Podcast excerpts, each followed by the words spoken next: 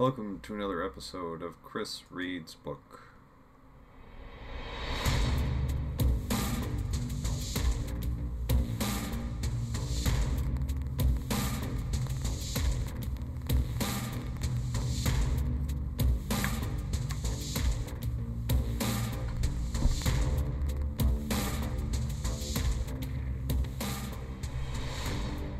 Hey, welcome back. As always, I'm Chris Pohlman, bringing to you, my listener, chapters from this, my second science fiction novel, my second novel, Martian Reporter Humanity's New Hope. Today I'm going to try and get through two chapters during my lunch break because they're both a little bit shorter.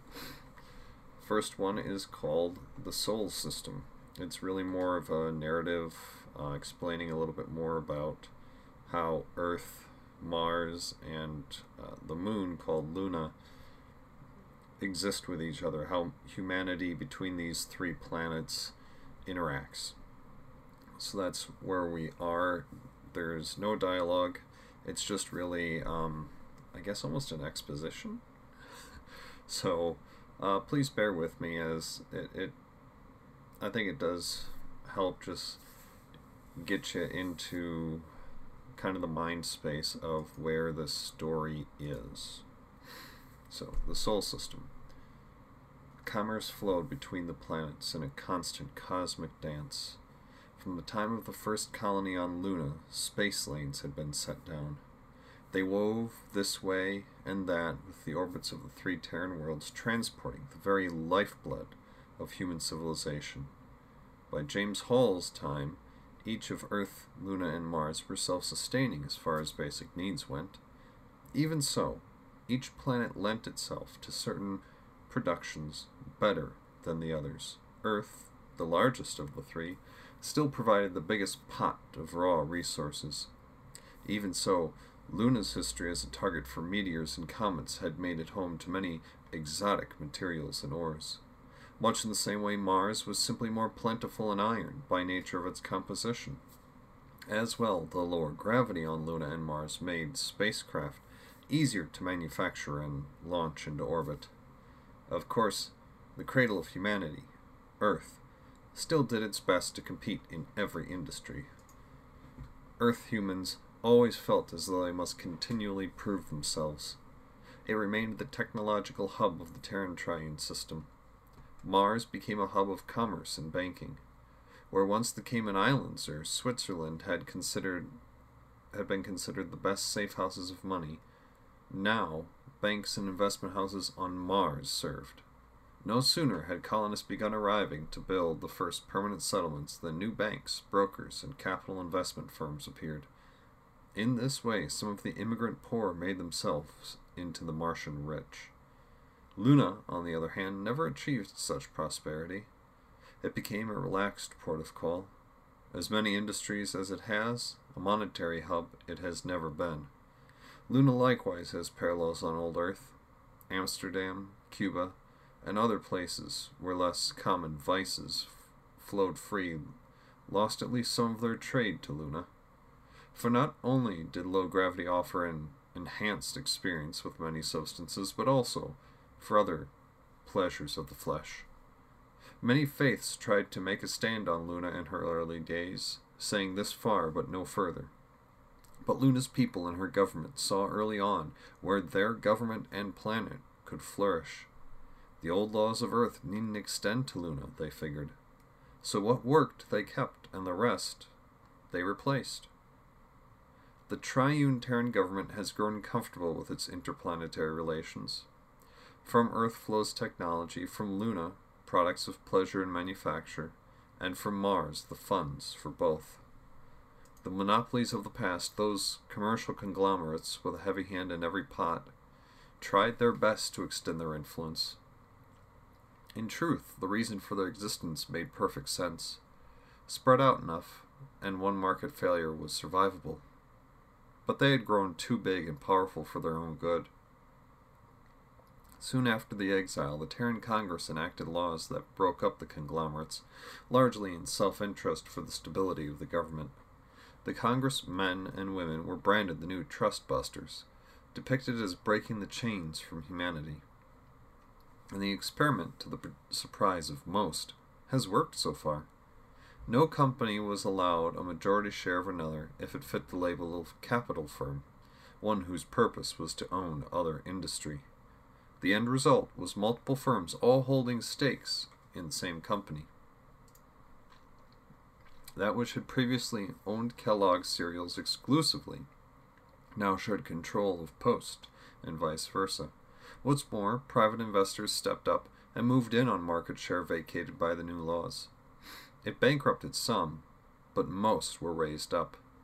Overall, it was a time in which the middle class expanded at an exponential rate.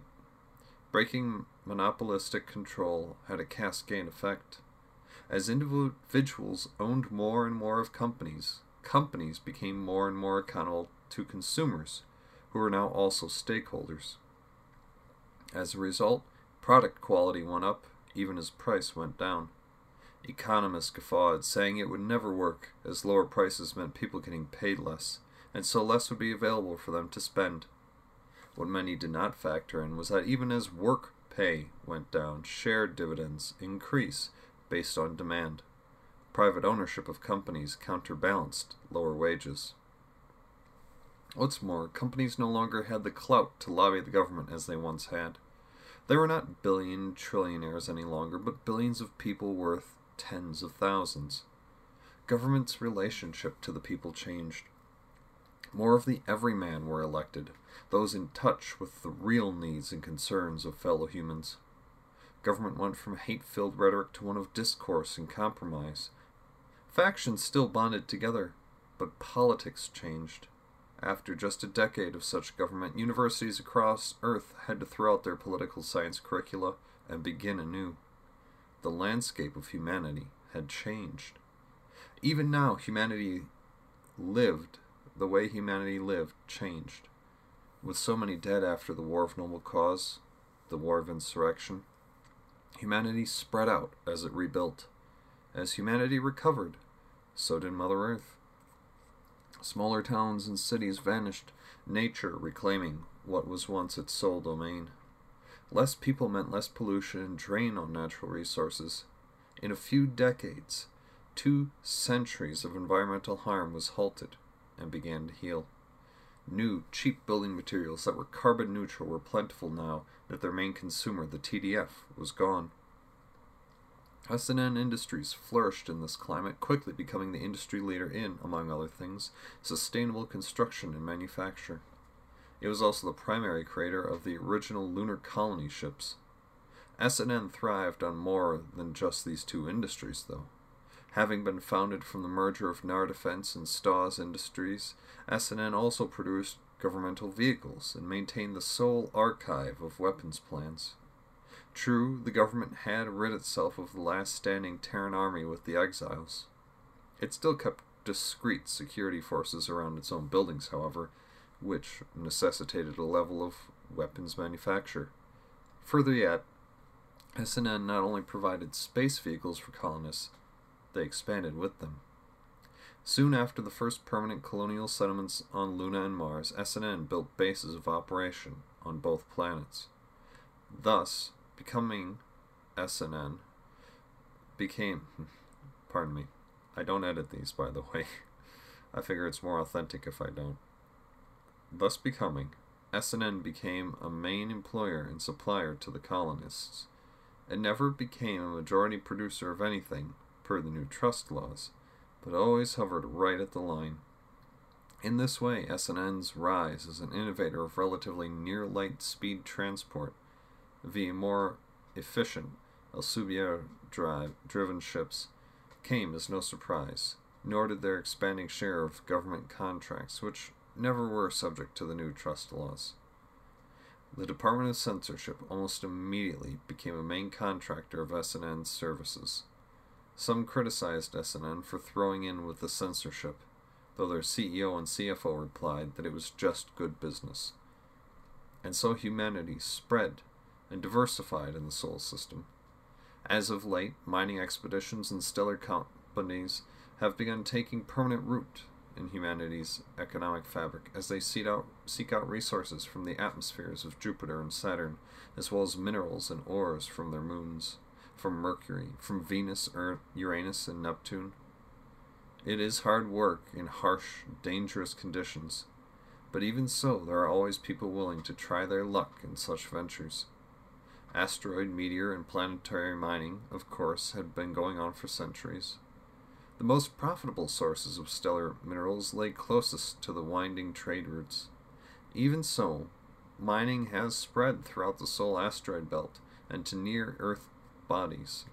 Companies have, over the last few centuries, had to pay death benefits for whole crews. However, when one shipment can retrieve billions or trillions standard worth of raw and exotic materials, both miners and companies see the risks as acceptable especially when the crews take home large shares of the profit. Technology has, as a matter of course, improved drastically from the early days at the end of the 20th and dawn of the 21st century.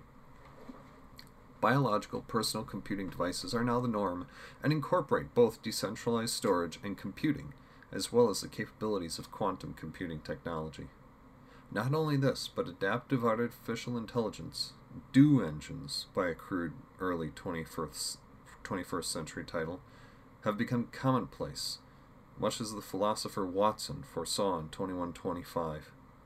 The ever dreaded computer apocalypse never came about for the simple reason that computers, even at this date, can only do what they are programmed to. Truly, then, the next great adventure for humanity, having collared its own solar system, is to reach out for the stars while using near light travel, humanity could overtake many of its old unmanned space probes in short order. Their speed is still not sufficient to catapult humans to even the nearest neighboring star. If such physicists as Vance Krieger and Heinrich Soto are to be believed, though, humanity is on the very cusp of being able to do so. And with astronomers such as the renowned Galilei Rothschild and Avery McCall, having proven the existence of sentient life in humanity's local galactic cluster, such is a tantalizing draw to push out of humanity's own solar system. Humans, though, must remember what their race is capable of. Too recently and too often in their history have they subjugated one ethnicity or another for financial gain, downplaying them as simple for justifi- as simple for justification. What then will humankind do when they meet these alien beings? What if they present as drastically different from Terrans? Will humans, as a matter of course, take them as less advanced and so just another resource to be taken advantage of?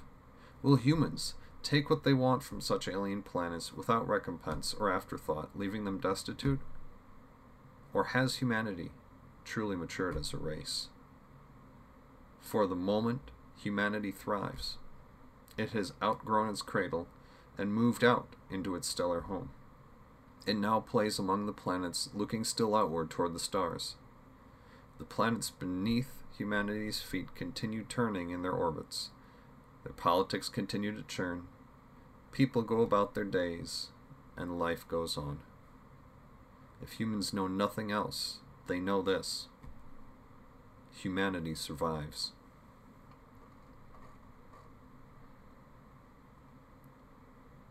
The next chapter is using LNH. This picks up uh, still down in the basement of LNH with Hank and Jim.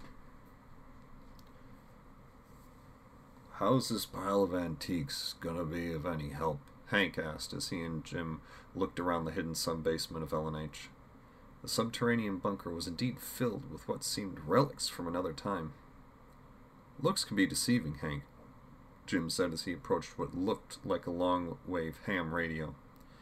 With the wormhole communication networks between Earth, Luna, and Mars, such a device could communicate with someone on any Terran planet. At least in theory. However, to get a signal to Luna or Earth, it would need to be bounced and redirected, so it would be picked up by just by one of the two interplanetary wormholes. Feeling along the edge of the large box like device, James found what he had been looking for. Depressing the switch and twisting slightly, as he had on the hidden door leading to this place, He heard latches release. Swinging the ham radio facade aside revealed a biocomputer that seemed to be only a few years old. Did Eric ever come down to the beer cellar? he asked Hank over his shoulder. Now that you mention it, Hank said, trailing off. I suspect all of this equipment was built to resemble outdated relics in case this place was found by the wrong person. The details on the facade are impressive. I'd be willing to even bet, Jim said, half closing the ham radio, flicking its power switch.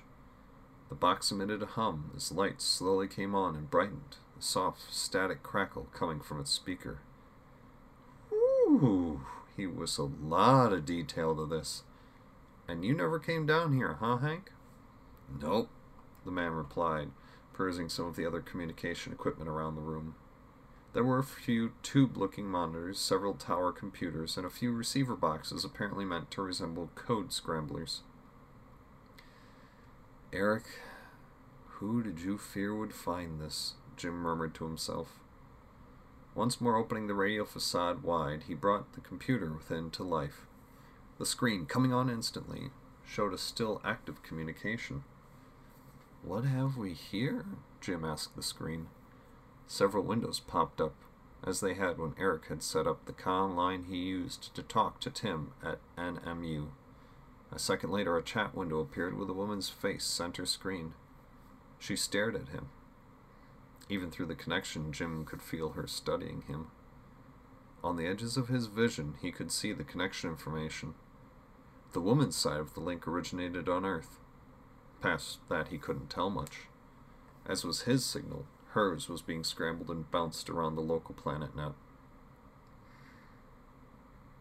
Who are you? the woman finally asked. Despite his best efforts, he could pull no information on the woman forward in his mind. My name is James Hall. Greetings. His mind raced, trying to pick up on any nuance, any clue as to who this woman was or how to respond to her. How did you come to be on this channel, James? she asked. James felt a familiar sensation, one he hadn't expected to feel in reality. I found it underneath LNH here on Mars, he thought back at her. The woman remained silent for nearly a minute, as Jim had begun talking to her mind, she had thrown up mental shields, blocking everything but thought speak. Who are you? finally came the reply. I already told you, he thought back. Not good enough, she replied. I am the beginning, the end, the one who is many. I am the remnant of the TDF. The woman once again sat immobile and silent. Thought speak was such an interesting form of communication. The progenitors hadn't had enough time to study it in depth, but did know enough to understand that it ignored physical distance. They had hypothesized that two people clear across the universe could instantly communicate by thought speak. This exchange, despite the wormhole, seemed to substantiate such hypotheses. You are not the last, she thought. Her tone managed to come through. I am, right now. Jim inclined his head slightly. What about Eric? He's gone. What are you doing with the connection on this channel? Jim asked, cocking an eyebrow. That's for me to know for now. We are done, for the moment, she said aloud, reaching for the screen. The image went black. What was that all about? Hank asked from where he had remained standing. I would have to say, Jim replied, that this equipment hasn't just been sitting idle down here all these years. I was actually referring to you and her just staring at each other the whole time. Ah, Jim said, realizing that they had seemed to merely be staring at each other. He briefly explained. And she was on Earth? Hank asked. So it seems. Huh, Hank grunted. Dad made it sound like there were no more nanitics on Earth. There shouldn't be, Jim replied. His mind suddenly caught a thought. In his undergraduate term paper, one of the sources he found had listed casualties from the attack on the TDF supplies at Sheboygan Spaceport almost 500 years ago at 50. However, now from the minds within him, he knew that figure to be 13 too high. Eric had added 13 names to the list of dead that day. Why? Within his mind, it was as if a latch of his own suddenly released. Something pulled him inward. Hank, I'll need a few moments. Jim barely heard him acknowledge as he slipped into his mind space version of Nar Defense's conference room. There at the table were James and Dondre. Before them was a golden orb. Its surface danced and seemed to move. Around its widest part were the words, And the truth shall set me free. As Jim walked up to the table, he could see what appeared to be the multi wondrous shell James had held previously, now split in four. In its current state, it resembled more the seed pod of an otherworldly flower. They looked up at Jim. What happened? he asked them. We're not sure, James said. Dondre was helping me mull over more ways to try and get into this thing when it just fell open. You just figured something out. What was it? Well, Jim said, you remember the attack on the spaceport before you guys left Earth? We do, rumbled Dondre. Only 37 people died that day, Jim replied. James looked at him curiously. Any record I've ever been able to find listed the number at 50, he continued. It, it was a ruse, and one well hidden. The two seemed momentarily confused. Then, suddenly, they illuminated by an inner light. They appeared to glow as a slight haze formed around them, as if a layer of dust was beginning to lift and float free. Only thirty-seven, James said, confused. Um, that's, um, Dondre added, that's, as thirteen too few. The dust began to swirl about them, the glow intensifying. A ruse, James murmured. It makes sense, he added, the cloud exploding outward, glimmering as it fell to the ground. One meant to hide that information. From whom? Dondre asked as the same happened to him. Chaos, James Hall said. Both men looked at, at him. Eric was hiding it from Chaos, and the only way to do that was to hide it from all of us, Dondre finished. He had the same sort of access to our minds and our abilities as Eric did. If any of us other than Eric knew, he would have known. But how could he have hidden such an effort? James asked. Chaos would have had to have been pretty deeply involved in something himself to miss such an effort, Dondre replied. Like what? Jim asked. What would have taken that much of his concentration? He would have had to have been piloting, James replied. You mean in control of Eric's body? Jim asked. Dondre nodded. Makes sense. It'd probably be the one thing Chaos would actually go for willingly. He'd jump at the chance. Give him the ability to try to start putting things back together for himself. There was an audible metallic crack.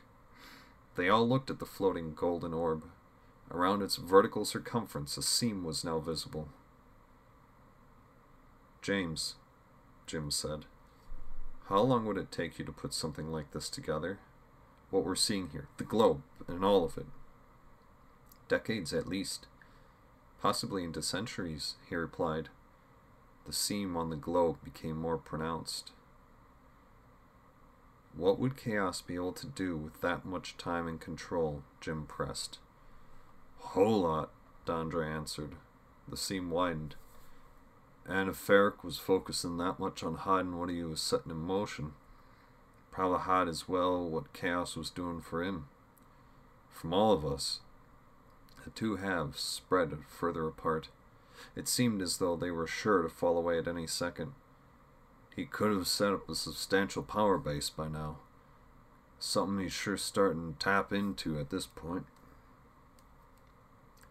Eric would have known he was giving such a gift to Chaos, right? Jim asked. He would have, and so he would have used what he had and built it up as strong as he could, James replied. The golden shell dropped noisily to the table, revealing a pearl within. On its equatorial surface was scrawled, To every reason a time, to every time a purpose. So that woman was, is, part of Eric's long plan, Jim said. The pearl gave off a soft glow, and every time we figure out another part of his plan, this peels off a layer. What figures in the middle? Dondre asked. Something that's been hidden for a long time, James replied. For some reason, an image of a cabinet, a hidden place, popped into Jim's mind. As it did, he allowed himself to return to the physical world, knowing Jim and Dondre would continue to consider the ramifications of what they had discussed. How long was I gone? he asked Hank. It was still difficult for him to judge real time compared to time spent in his main mind space. Uh, perhaps a minute. Your eyes were darting around behind your eyelids like you were in REM sleep, Hank said.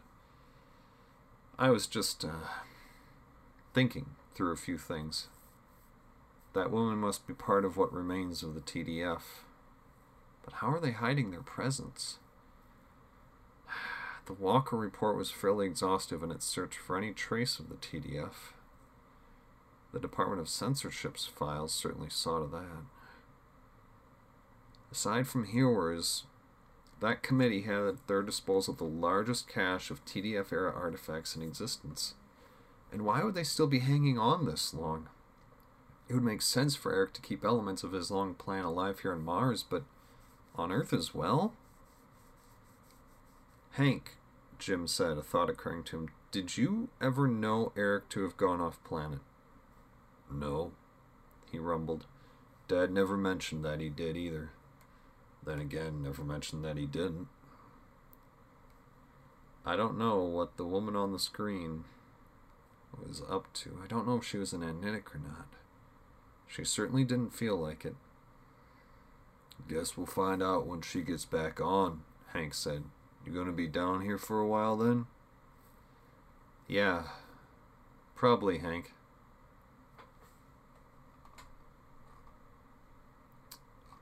And that is the end of today's second chapter using LNH. Alright. Thank you for listening to me this week. If this is your first time listening to the podcast, thank you for tuning in. Thank you for downloading, listening, streaming, however you're doing it. If you want to hear more, or if you're a return listener, you can, of course, find me on iTunes or your favorite podcast application. Just search for Chris Reed's book. You can also search by name, by my name, Chris Pohlman. That is P O H L M A N. If you don't feel like going to all that trouble, to try and remind remember all that, you can head over to my website, narclaninc.com. That's N A R C L A N I N C.com. Go to the podcast section of the site, the Chris Reed's book page. There, I have the raw MP3s of all my previous episodes, including the most recent one. You can download or stream from the website from that page. Also, on that page are links to my author page, my author Twitter, and to an email that email address that'll come right here to the show. So, what I would like for you to do, if you enjoy listening to me try to do different voices while reading, if you enjoy the plot, the story, if there's anything that you don't like that you think I should do better, let me know that you're listening. Go out there, uh, tweet at me, go out there, uh, like my author page, and send me a message, leave a comment email me uh, using the email address out there on the website. Just basically let me know that you're there. Because really, I'm doing this to, well, first of all, to try and get my books out there in a more consumable fashion, but then also to help people be able to uh, find it and listen to it, my books. If you really enjoyed this episode, this podcast, and you want to help me, so that I can keep making more. The best thing you can do is help me grow my audience. Tell other people about the podcast, share with them the website, share with them the title of the podcast, encourage them to get it downloaded on their device so that they can listen to it. That is the best way you could help support me right now. That's it for this week, for this Monday. Come back next time. Hopefully, it'll be Friday of this week for another episode. Have a great week until then, and I will see you then, so to speak.